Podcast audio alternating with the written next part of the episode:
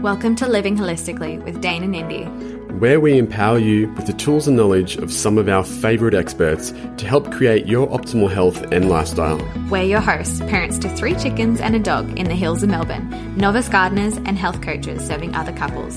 Thank you for being here today. We hope you enjoy this episode.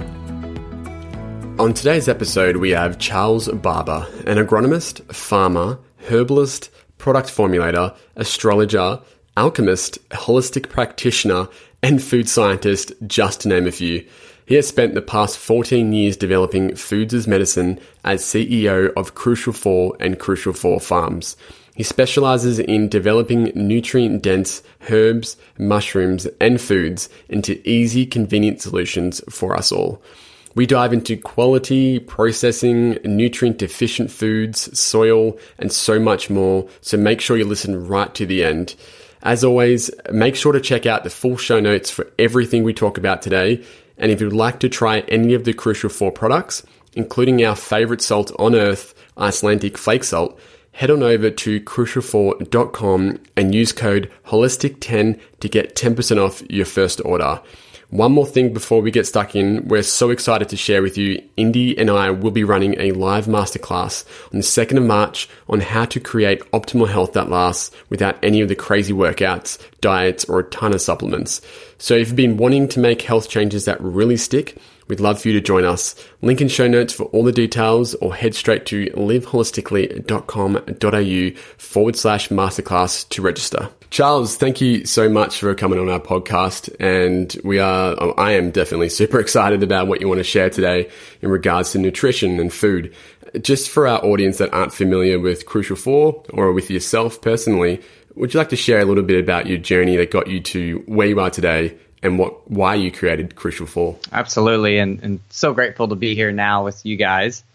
Uh, my journey started actually when I was in high school, probably even middle school you know, I was always super active. Um, I spent a lot of my summers on a farm, experiencing garden veggies and farm life through my grandpa.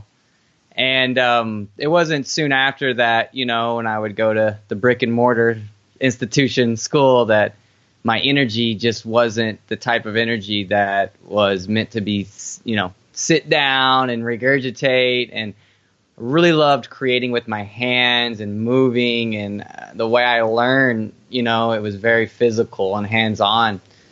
So that right there, you know, what happens when you're too energetic, right? They try to give you pills. And so that is where I feel like my journey started because I never really took the medication. Um, I did a handful of times, but immediately saw how my energy shifted and didn't feel well and so um, rejected that and and was on this course right to look to for search for things. And it wasn't until about 19 20 years old when um, i got real deep into self-development. Like I, I think it was napoleon hill was what i was reading think and grow rich. And always had a very spiritual religious background um, and so I just started to kind of create vision boards, and I had epiphanies and what some people call it Kundalini experiences. But um, I ended up just getting dialed in with nutrition. I actually saw a Kirlian image, Kirlian photography, which was a technology that U.S. stole from Russia, and it basically showed the electromagnetic energy field of a certain food in this case, it was a maca root. I think was the first one I saw, and it it all just was like boom, like something slapped you on the third eye. It, it made so much sense just seeing it and reading about how oh this food's alive, like, and I've always just eaten like cooked food, and this and like this whole correlation with like well I need to eat food that's raw, and then the whole idea of like well it's not just raw versus cooked, it's density and certain foods have more density than others. And then that led down the herbal realm and the mushroom realm and then things like spirulina and then the zarni stuff like ants and elk velvet you know and colostrum you know it's just like down the rabbit hole we go. And that's what really kind of i guess got me on that path you know. It's like it started in my in middle school but it wasn't until of my you know 19 1920 that i really was able to create what I felt like was a, a, solution to what I was always searching for, which is, you know, understanding that food can be a poison or it can be a medicine.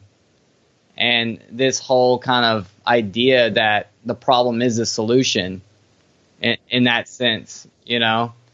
Um, and then that, you know, I went raw vegan for like seven, eight years. And then after, after that, I went raw primal. And then I went more vegetarian and started cooking. And, and that's kind of where I am now. You know, I've tried doing more keto and I, see all these isms that you see out now, these trends. I've pretty much tried them all. And, um, yeah, I'm, I'm, at where I'm at now, which is what I call the no diet diet, really. Um, but with the preface of like all this knowledge and understanding that I acquired through like a decade to be able to say that, because when you just say no diet, it's like, oh, just eat whatever. And it's like, no, no, no, no. Uh, but really starting to understand quality and the soil and the environment and and then also our physiology and and then tying that in with astrology and the macro and the micro and alchemy and things, you know. So, so yeah, so that's kind of what I guess started my path. Um, I hope that answered that. Not too long winded for you. If I if I need to elaborate, please direct me. I can be long winded, and I just don't want to do that to you guys right now. So. yeah, no, that's all good. And um, when you yeah, talk about astrology and stuff, did you get into some of like the biodynamic um, type theory and? Yeah, yeah, you know that biodynamics and Steiner was what led me to astrology because up until that I was a you know quote unquote raised Christian, so I was always taught astrology was like witchcraft, you know, and alchemy is like this voodoo stuff. Um, and then once I got into Steiner's work and what he was doing with biodynamics and then seeing that applied and then eating from biodynamic farms as I traveled around the world as my journey continued and saw that, um, yeah, it really got me deeper into it. And it really hasn't been until the last two or three years that I've gotten even deeper into astrology and, and understanding how the seasons are tied to it understanding how all the myths that we've ever learned about are tied to it. Even Santa Claus, you know, you have a lot of people talk about Santa Claus as the shaman with the mushroom story, but that's actually not the original story. There's actually a gland in your body that produces an oil, and it's they call it the claustrum or the Santa Claus, and that story actually originates uh, through the process, a physiological process of your chrism oil that that basically gets the you know sent from your third eye, if you will, or near it in your cerebellum down into your solar plexus. And we won't go down that path, but um, I'm, I'm going to do a, an email about it. So if you guys want to check that out, it'll be coming through. And when did sort of Crucial Four um, begin, or how does that tie into your journey? So Crucial Four started as Superfood Alchemy was the original name, and that started when I was like 20. So I went raw vegan I was uh, working in a health food store in the supplement section. I started noticing people coming to for supplements, but my my boss at the time, and, and mind you guys, I didn't know anything back then. This was 1920. I was just started being raw vegan, just had my epiphany, decided to work in a health food store. She's put me in supplements because I went to school for biochemistry and horticulture, so I kind of and I, you know, my mom was always kind of giving us supplements here and there, like fish oil and stuff like that, multivitamin stuff but I, I was really pushing people more towards the vegetables than the supplements. And that's kind of like where Crucial Four really started because I always wanted it to be food as medicine, right? Not food as poison. And so I just kind of sat out to like, okay, cacao, awesome. And then that's a superfood. And, and you know, how does that look in maca, you know, and all these things on top of vegetables. And, uh, was graced by the universe with meeting amazing people like David Wolfe and a few guys that are kind of the originators of a lot of these foods, whether we want to admit it or not. You know, a lot of people do not like David Wolfe, and um, but I feel like he's a big piece of why we're even all into health as far as herbs go and and, and superfoods and whatnot. So I got to meet him, and then he he blessed me with some contacts that are still like really good friends and partners. Um, because a lot of the companies that develop superfoods now are all bought out by huge conglomerates, And so, uh, so many companies now that sell superfoods, there's millions now. Back then, there was hardly any. Now there's millions of them. They all buy from a huge conglomerate that's literally bought up all these small vendors. I've been graced and, and lucky, and it's all in my birth chart too, which is kind of funny um, to be partnered up with a guy who's on the ground in South America. He moves to, goes to India quite a bit, goes to Southeast Asia quite a bit, and um, yeah, he's like taught me everything. We're really good friends. He has his own private little company that he sells to like, and there's like ten of us that we work with him directly. And uh, yeah, and then all the people I've met through the last, you know, that's 19. I'm 35 now, so do the math, right? So that's almost 16 years so I've also acquired a lot of other relationships beside that one, but that one was really what started it all, you know, and and really because it he was able to teach me about like how, what is quality, what is how is it measured, and what to look for, and then okay, now we've got a good raw material. Now let, we got to process it. What does that look like? The manufacturing of it, the grinding of it, the, or the you know whatever process happens. And and and then how is it packaged? And do they send it over with a stamp that says do not irradiate it or not? And and certain things like little things that no one's doing still to this day i know because i call and ask you know? And i'm like you guys do xyz they're like what are you talking about? You know so so yeah you know that that's kind of what started it I, I you know for the most part it's just getting grace with amazing connections and you know having my energy and my intention set in that space, you know, and you know, being poor for a very, really long, long time. because, you know, it's like you're supposed to sell, you know, get some celery. And the boss, you know, my boss at the time was like, well, you're supposed to sell this supplement. And you we're selling celery, man. Like, you know, like this isn't going to make anyone any money. And then when I first started bringing in these superfoods, I just kind of, you know, people would ask for my name at these, at this initial this little spot I worked at, you know, uh, 16, 15 years ago, and and it was just kind of weird, you know, how it all happened. I was like, this is what I'm supposed to do, and and you know, so I'm kind of like jumping around here, but I had this knack to just work with people. And, and as a double scorpion sign, you know, we're like the magnetic healers along with the Pisces sign. So it just made sense. Um, it was easy. It was the first time in life I did something that was so effortless, but brought so much joy to my life. Just seeing people get better because I got better. Like it was like, food really helped me. I just need to share this message to like everyone. And I'd like be at gas stations telling people about cacao and stuff. And you know, if I see someone with this stuffy nose, I'm like, oh, you know, you know, I'm not like that now.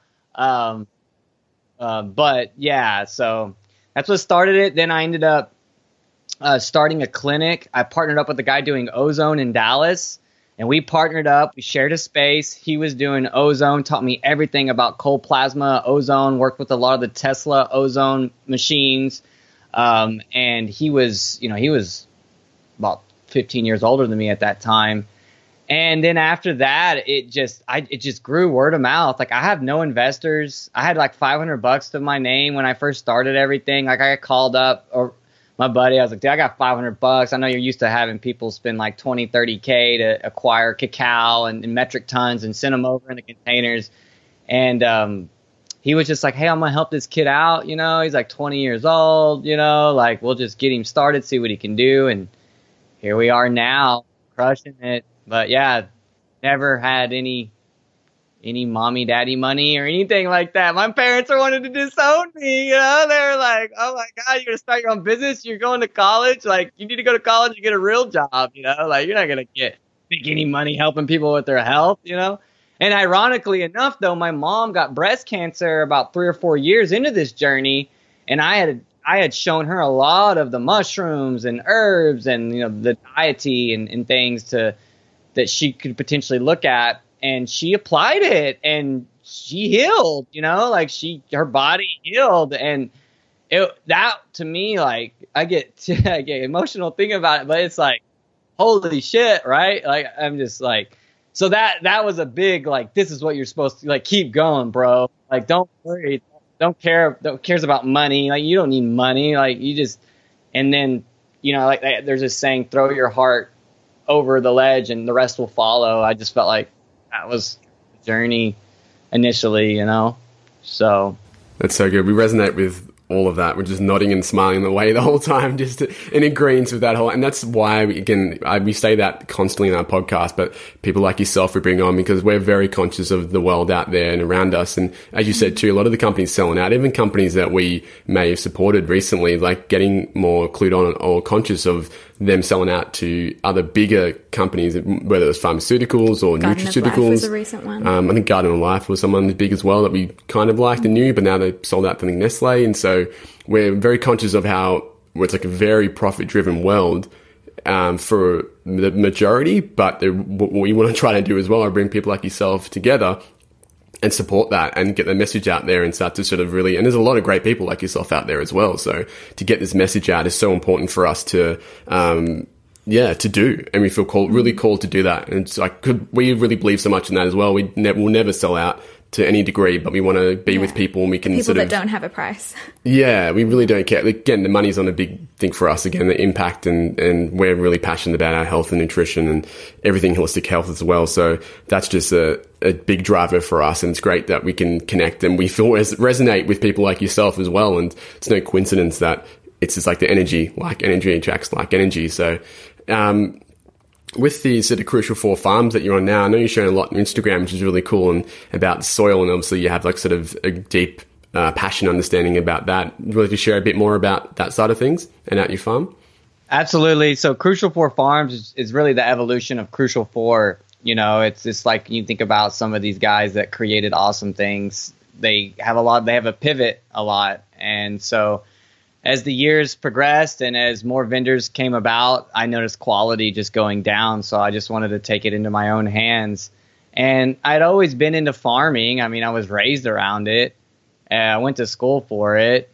And so it was only kind of natural for me to get here where I am now. But like I said, I didn't have mommy daddy money, so I'd been saving to get to this point. But at Crucial Four Farms, I'm really wanting to develop things that A aren't even available on the market, certain herbs and aspects, but really focusing on regenerating the land, remineralizing the land. Um, I'm a president of an association here in Texas known as the BFA, which is developing a meter that's going to allow us to be able to see the nutrient density in like normal foods like carrots and, and lettuce and tomatoes. And initially, I never wanted Crucial Four Farms to be that. I wanted it to be a superfood farm. Like, I, I've got my my vision board up here. You guys can't see it, but that's some of those words on there are over 12 years old. It's just superfood farming, but things change. You know, I'm I'm still growing ashwagandha, and like we just brought back some blue butterfly seeds from our stock, ashwagandha seeds as well. So I'm, growing those out, and then I'm I'm real big on how things get manufactured and processed. That's like the Stifler for me, and the you know so freeze drying and fermentation and slow air drying dehydrating that's kind of like where i like to be. Um, and it's really hard to get herbs done that way. Herbs um, usually are there's a lot of ethanol used in the processing. The water they use is nasty. Uh, super toxic water that's used uh, which not a lot of people talk about especially anything and everything from china. Uh, we've actually switched more to I know Taiwan's part of China, but they're way cleaner standards there, uh, moving more towards uh, Thailand and Laos and in certain areas. My wife's Laos, so we've been there. You know, we go there, you know, so we can see, so we can see, you know, everything and. And so, anyways, the herbs you know, I, am real stiffler on on how they're processed. You know, you always see like a 50 to one or a 30 to one, and that's usually like run the other way. But everyone's like, oh, it's so potent. And when you look at a lot of these herbs, they all have the same color and the same. They, they don't really have a smell. Um, and but it's especially the Chinese herbs in particular, um, and a lot of the Ayurvedic herbs as well. So um, so yeah, so it's like Crucial Four Farms initially was like we're going to grow a lot of these herbs we already currently sell. We're just going to grow them in a way more high quality way. Well, at the same time that all this was happening, I got downloaded with this meter and this ability to measure nutrient density with normal foods. So that kind of got thrown in the mix. Is like, hey, we need to be growing like tomatoes, heirloom tomatoes, because most garden veg that's grown by small farmers, not I'm not talking about the big organic conglomerates. I'm talking about like your farmers market growers, and I'm not here to talk crap about them because I'm glad they're doing what they're doing. But the soils are so messed up that they're growing a lot of hybridized genetics because a lot of us small farmers we get the worst seed stock. We get little seed packs, right? And a lot of people don't understand the seed industry and how the seed industry works, you know, and they screen out seeds. And so the idea is that like people see a, a pack of seeds, they'll say, "Oh, a thousand seeds in there," but in reality, you don't you don't necessarily want a quantity, you want quality. So you want more girth on those seeds, and you want those seeds to be more robust. But we don't ever get those as consumers. So most people grow a lot of these hybrids. Um, and so I'm like going and trying to grow heirlooms, and it's been some of the most discouraging things to do because I I get like my first year I get nothing hardly as a crop, but I have to keep those seeds that next year, and then that year now I'm starting to get somewhere. So it just takes so much time and effort to grow these standard market veggies that you can't really sell for much money. And it's so much energy and, and labor costs you know i have a guy that helps me out here. So and then managing that you know it's been interesting. Um, so yeah so that's kind of Crucial Four Farms in a nutshell. We are also doing mushroom production um, you know and so i'm growing cordyceps here on the farm. And we're bringing in a container and uh, there's a whole story on cordyceps. I just got interviewed uh, on a mushroom summit about that and what what's in the industry because you know as you guys know most cordyceps is just mycelium. And and what is a fruiting body is coming from China and they uh, they don't reproduce so they don't drop spores so they're basically sterile commercial genetics even though they're fruiting bodies and not a lot of people know this. And the reason why is because of how they feed the substrate of the cordyceps, which naturally would obviously grow on an insect. Uh, the FDA has outlawed that. That's illegal. I can't grow cordyceps on insects, uh, but I can grow them on eggs from my chickens who eat my spent cordyceps cakes. Because I don't put mycelium in our cordyceps product. It's fruiting bodies, right? And I've been working with a guy here in the states who's been collecting genetics from all over the world and getting wild cordyceps genetics, mainly in America, but some are coming from you know Europe and developing those. And so we've been playing with those genetics and doing some DNA sequencing to see if we can create a commercial strand that does drop spores, which they all the ones we work with do. They, they or else we couldn't do the work we do. Um, and and then on top of that, like making sure we're feeding them the right stuff because huge mushroom movement right now, as we all know.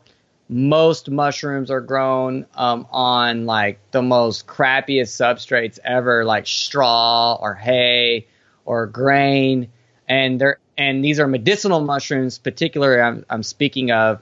And then when you try to compare that to a wild mushroom, it's like night and day, which is why we mainly source wild mushrooms like our reishi and our chaga and whatnot uh, because of what I'm finding out in this last six, eight months is that they're just doing like the bare minimum just to get that reishi to grow. And but if you gave that reishi substrate some nutrients, like what we're doing with the cordyceps, like I really feel like you could raise the standard of commercially viable mushrooms because we can't take everything from the wild. We have to honor Mother Earth and we can't rape and pillage. Like we have to be, you know, conscious of that, you know, and the other thing is, is mushrooms are remediators. So if we go back and look at the history of mushrooms, they're actually cleaning up the land.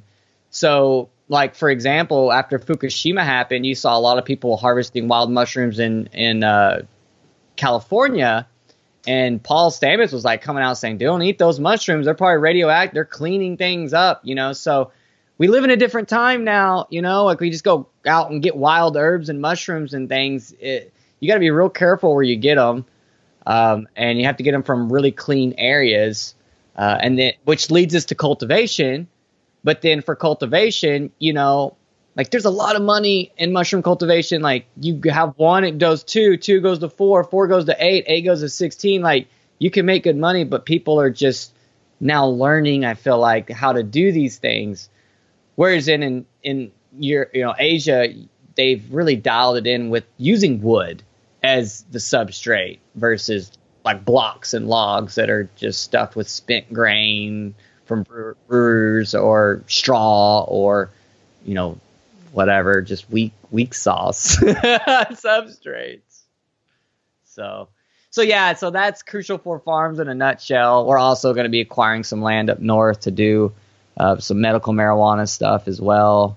Uh, which i hate saying medical marijuana it's medical cannabis.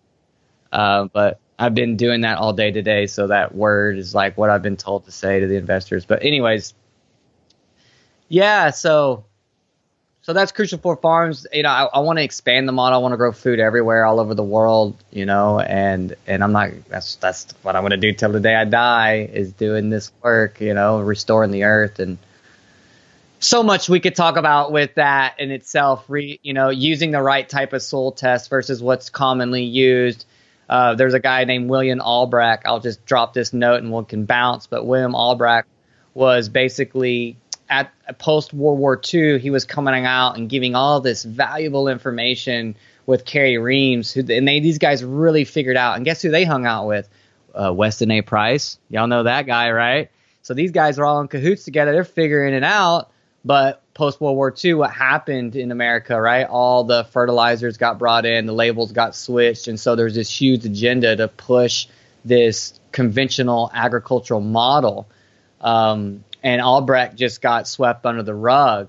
So we have these amazing people, these geniuses that were actually showing us how to create more nutrient density in food post the Dust Bowl. Dust Bowl is something that happened in America uh, because we tilled every. We just kept tilling, uh, and that's why we have so much CO two in the air. Everyone thinks it's from restaurant suts and cars, but it's actually from tillage. There's more CO two in the earth and organic matter than we could ever imagine.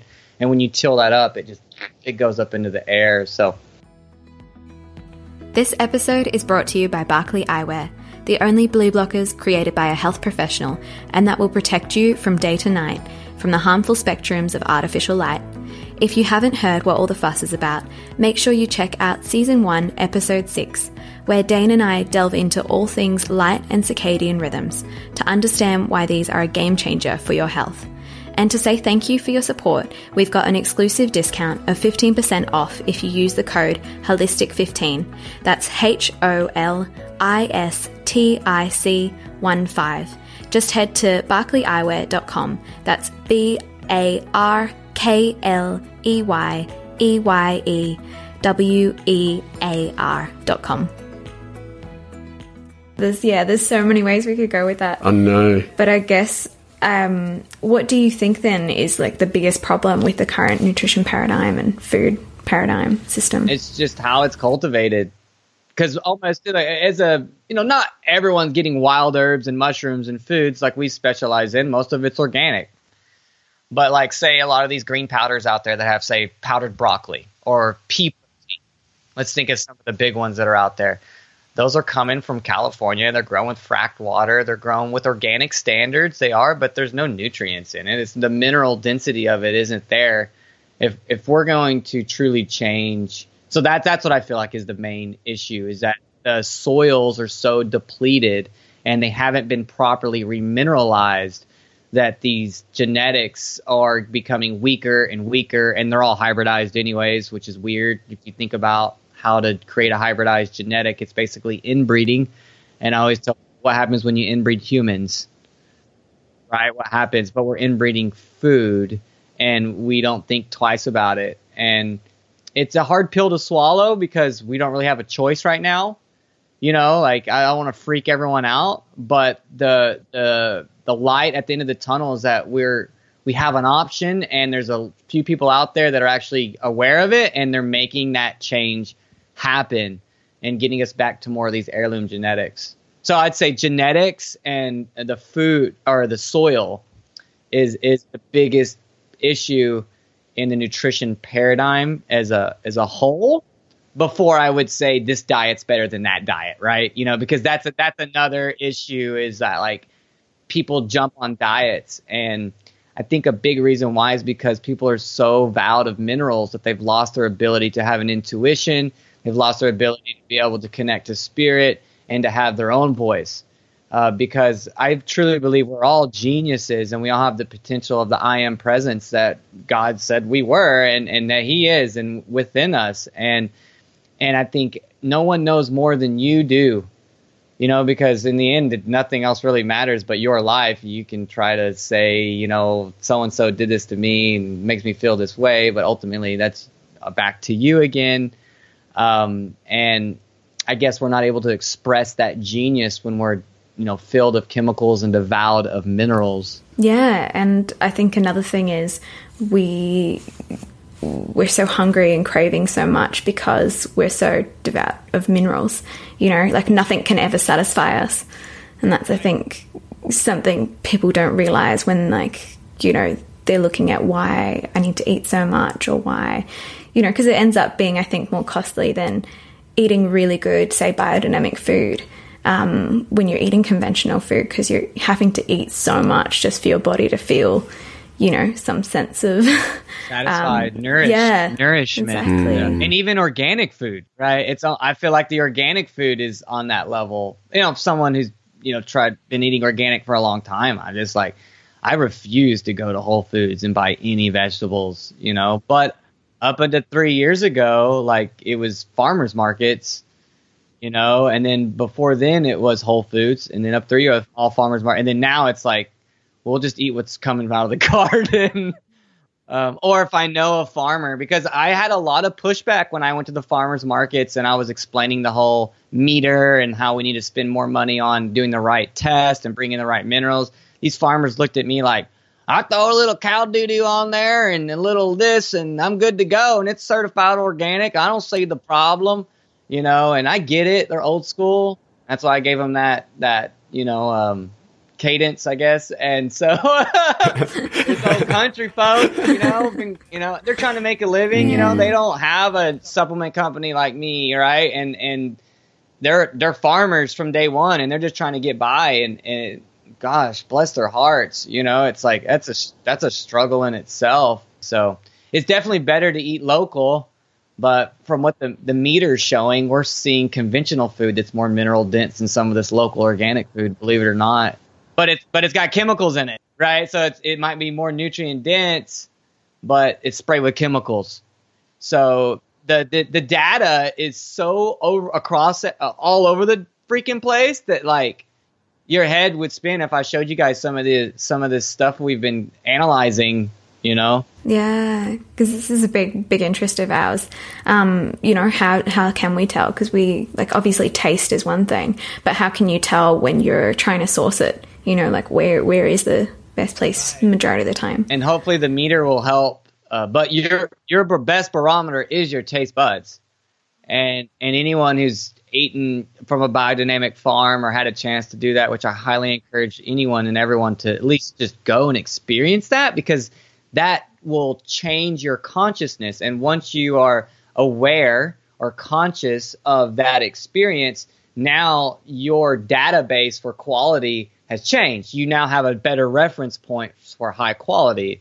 And it's like, and it, for me, that's what happened to me. You know, I ate a salad at a biodynamic farm and I was full for like six hours and I was like, holy moly, like what's in this? And it's like nutrient densities in it. Yeah. And so. I guess that's a really important thing to get across to people that are listening because not, not even, I think in Australia, even though we have our own biodynamic, um, process that's called Demeter here. Um, and it was actually founded by a guy not far from here, like a couple of hours in, inland. But he um, created this way where they remineralize the soil by putting cow manure in, no, yeah, compost in the horns and burying it for a certain amount of time. Sounds really crazy, but um, yeah, I think there's really a lack of knowledge when someone goes into a health food store today. Half the time, I don't think people, I mean, I didn't even know up until, you know, several years ago what biodynamic means. People almost like will shy away from it because it's, you know, it's not organic. you know well it's it's like information overload we live in the day you know an age of information and so people are so stressed out with life and they're again filled with chemicals devout of minerals so now you're going to throw this on my plate, and it's just like people would rather just and it's probably better for most people to not psychologically take that in you know? Let let me hold that space for you because i'm going to actually go out and that's what i and, and, change that. Whereas in the average consumer it's like sometimes i hold my tongue with some of this info but i want people to know what the reality is but at the same token i don't want to like shit on everything. Yeah. You know? so, excuse, excuse, my French. Yeah, yeah, for sure. No, I feel like we do that sometimes as well, and gotta like you know remind um, remind yourself, yeah, not to sort of shit all over everything. yeah. because, because, people, yeah, people do get, you know, feel constricted then, like what is safe, what is good to mm. have and stuff. So I think like that would be a really important distinction to make find um, a biodynamic farm at farmer at the farmers market or you know a health food store that stocks a lot of biodynamics um, or just a local farm if you're in that sort of space and area or grow your own you know yeah. like grow your own stuff yeah it might not be the best ever and it might mm. not have the minerals that i'm talking about but yeah. the the idea of getting connected to your food mm. has another huge psychological and spiritual mm. um, connotation to it that that regardless of the quality has its own preface, right? Like holy, mm. holy moly, that's mm. powerful. Yeah. And what you find then as well is you have this newfound appreciation for how much your food actually should cost because you're going through the process of understanding how much care and is taken. It's a lot of work to grow some lettuce. Like yeah. we grow some rocket in the backyard. It's like it takes a lot of work, and then it's gone in like an instant. But mm-hmm. it tastes and it's just to be able to pick it and eat it directly is like it's unlike anything else that and, people and really then, don't experience. And then you have a new respect and appreciation for the farmers that are making your food, and you can see why it would cost that much. You know. Yeah, because the cost thing, people don't want to spend too much money. They think organic or eating such quality is so expensive. And so even probably some of your products as well, people might just question, oh, I'm not going to pay that for salt, for instance, which is leads me into right. the next one, which is great. cheaper somewhere else. Exactly. So Absolutely. You, you, can. You can get real cheap, mm. shitty shot somewhere exactly. else. anywhere, a Coles, a supermarket, anywhere like that. But that, that leads, leads me in well into um, your Icelandic flake salt that we um, we just love over here. And I find it's a staple in ours, and we actually got our friends onto it as well, and they love it now too, which is great. But getting that past, sometimes for a lot of people, I know to get past the barrier of even paying that money for the quality. For us, it wasn't. For me, it was a no brainer because it's, just quality is first always. And well, that um, says a lot because you had to get it shipped all the exactly, way to Australia. Exactly. yeah, and I'm like, that's okay, and, and it was it's worth funny because it's it's balancing that appreciation for you know the whole food marbling and getting local but yeah. it's it's a balance and there are exceptions you know you're not right. going to sacrifice your health just for you know making it a little bit closer and a little less. yeah. Well, would you like to share a little bit about that? Like, how come you chose Icelandic flake salt as like um, instead of because I know there's a lot of there's sea salt out there, and people might be familiar with I don't know Himalayan salt and mm. stuff, and like I love Celtic it. salt. Yeah. I, I, wanted I wanted the best. Like with anything, I want the best. You mm-hmm. know, it's like I'm I'm my own best consumer of my products. You know, and so I wanted the best. And with salt, what are the red flags that pop up, right? Microplastics, where it's harvested. Um, and then you've got rock salt versus sea salt. And so understanding that. But Iceland, right? There's a geothermal, there's two geothermal plants there, and we work with one of those. And so, you know, they they did the test. They showed they had the most nutrient density. It was done sustainably. So and it was the most is the purest, you know. So the numbers and the the lab data showed it, and like for me, just to want to even get behind salt because a lot of people are anti-salt, you know, and uh, the the word salt or salvation or sal saliva, right? The Roman soldiers were paid in salt as their salary, so you know, it, it's like when you sweat, you lick your sweat, it's salty, right? And we know we're all mineral deficient. Mm. Mm-hmm. So, and for me, the ocean is like, like if you get dehydrated, you go to the hospital, they're going to, you know, IV drip you with uh, saline, which mm. is purified ocean water, right? So mm. the, the matrix, the mineral matrix, um, is why I got behind the salt. The obviously I went behind the Icelandic because it's the purest and it, it's yeah, it's the most expensive, but it's got the less, you know, carbon footprint. It's all, you know, Iceland's got it down. It's all geothermal, right? So uh, they run everything off the earth, um, and it tastes the best. um, you know, which again is like indicative to the density of the minerals you use less. But the, the other reason why I got behind it is because I, you know, I used to drink spring water religiously, and and I just found out that through heavy metal analysis on myself that I kept getting like high heavy metals, you know, and I was like, what is it? And then I sometimes wouldn't feel hydrated, you know, and I was drinking just super hard spring water when it wasn't soft and it had a lot of calcium to magnesium ratio. So the, the mm. ratio was off, you know, the magnesium mm. wasn't there. And so I knew I needed to purify water and basically strip it of everything, like what they call dead water. Um, and then reinvigorate that water with the right mineral matrix. And I was like, what, what not a better way to do that than with Icelandic sea salt that I turn into a brine. And so by turning that into a brine, I can then add that to my purified water and then spin and charge that water. Uh, and then incubate that water. Uh, you know, water is Yeah. everything. It is. Yeah. so if if people just change their water quality, holy moly, right? Exactly. So, so yeah, yeah, I went with Icelandic because it's it's the best, man. Like, on, you know, it's all there for us to see. You know, um, definitely not the cheapest, uh, but it's the best. And I guess it repays you in, um, yeah, replenishing those minerals in the body. So what you might not be getting from food. Uh, oh, absolutely. And if you think about like in the perfect world, we would be getting most of our minerals not from food. We'd be getting it from water.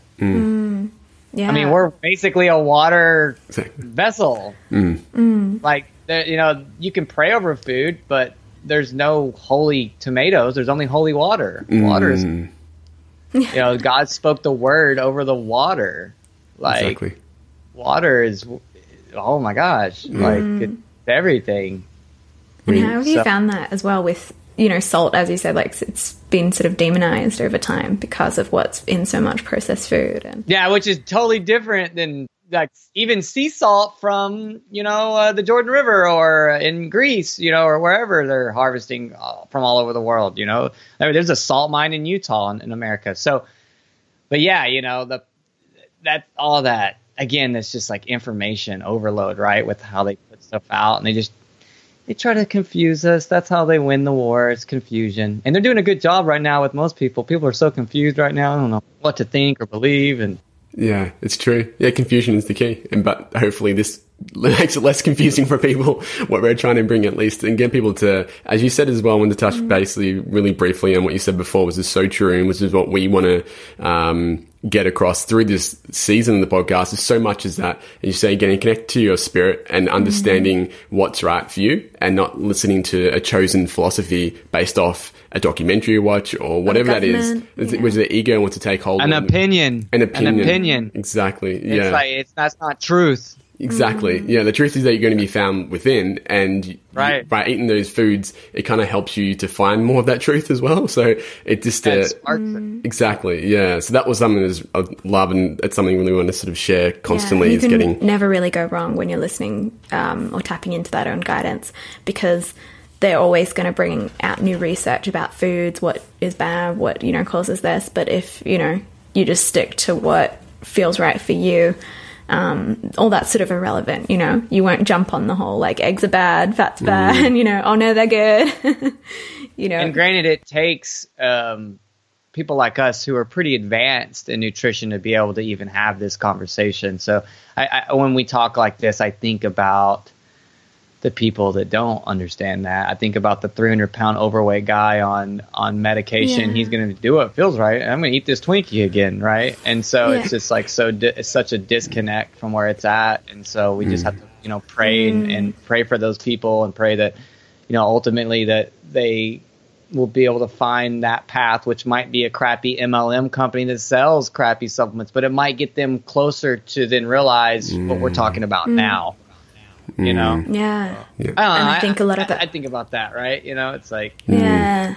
And that also comes from like a, a willingness to take responsibility as well.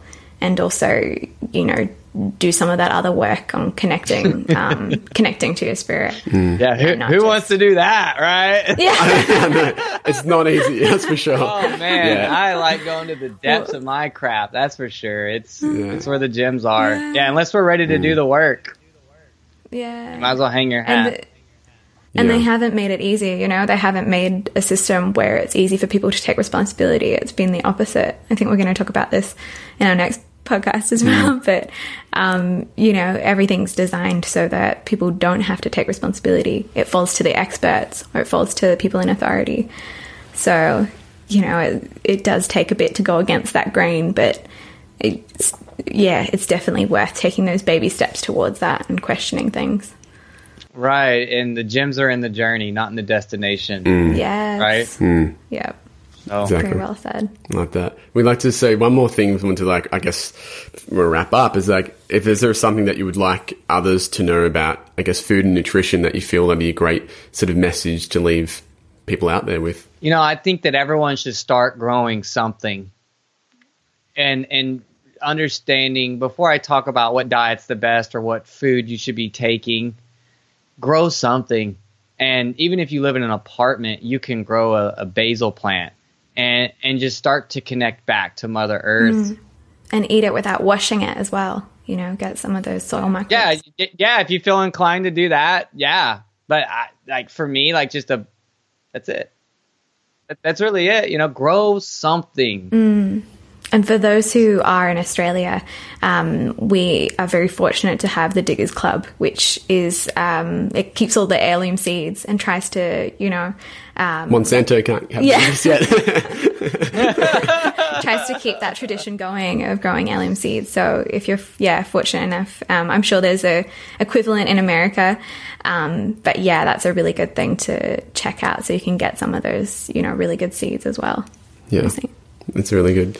So yeah, I mean, Charles, there's so much we can really just unpack, which is great. But I'm conscious of time, and I really appreciate you coming on and chatting with us today. And it's a uh, best place to be able to send people to look, find out more about your work and your website. Yeah, you can go to the website. The best place that I'm at is Instagram. And if you really want to get to know me, go to the story. You know, I've really tried to just focus on that one platform instead of trying to do YouTube and Facebook and Twitter. I I'm not there. I don't have time for all that, but I do do my story on Instagram. So I started that like this year, and I'm gonna stick to it. I'm real bad about it in the last five six years, like, but I'm I'm sticking to that and just trying to be extremely transparent on my journey. Like when I cut my finger, I didn't want to show people I cut my finger. You know, like I- my wife too, my kids sometimes. But yeah, Instagram story. You can check out the site too if you'd like. Yeah, we'll link all that. Yeah, I put links in there. Yeah, I, I do. I can I can vouch for that. The Instagram stories are great, and I mean, I, I love watching them as well because it's just something like yeah, that's what I think people really resonate with as well is that getting to know the people behind it as well and everything that goes in the process. They don't want to see just a I guess a perfect image like as a lot of Instagram can be about as well, and it can be a lot of sort of um uh, I guess yeah, a lot of people promoting different aspects of it might be just a photo there and their abs, and it's like when yours is yours is just you're on your farm and you're showing what you need to show, and I think people can resonate a lot with that. So we'll link everything into the show notes as well for Use people. those platforms for good. Thank you guys so much for having me today, and it's been an honor to get to know you guys and to to meet you guys both virtually now. And yeah, you too. and everyone needs to go to the blue blockers. so, and I know a guy who sells some. We're really good. So maybe we can link those in the show notes as well. That's awesome. That's so good. I love that. Thank you. Thanks for joining us. If you're enjoying our show so far, make sure you hit subscribe so you don't miss an episode. And it means a lot to us if you leave a review on iTunes or Apple Podcasts, as well as share this with friends and family, which will help us get this crucial knowledge out there. If you'd like to connect with us, head on over to Instagram at liveholisticallyau where you can learn more and ask us anything. See you next time.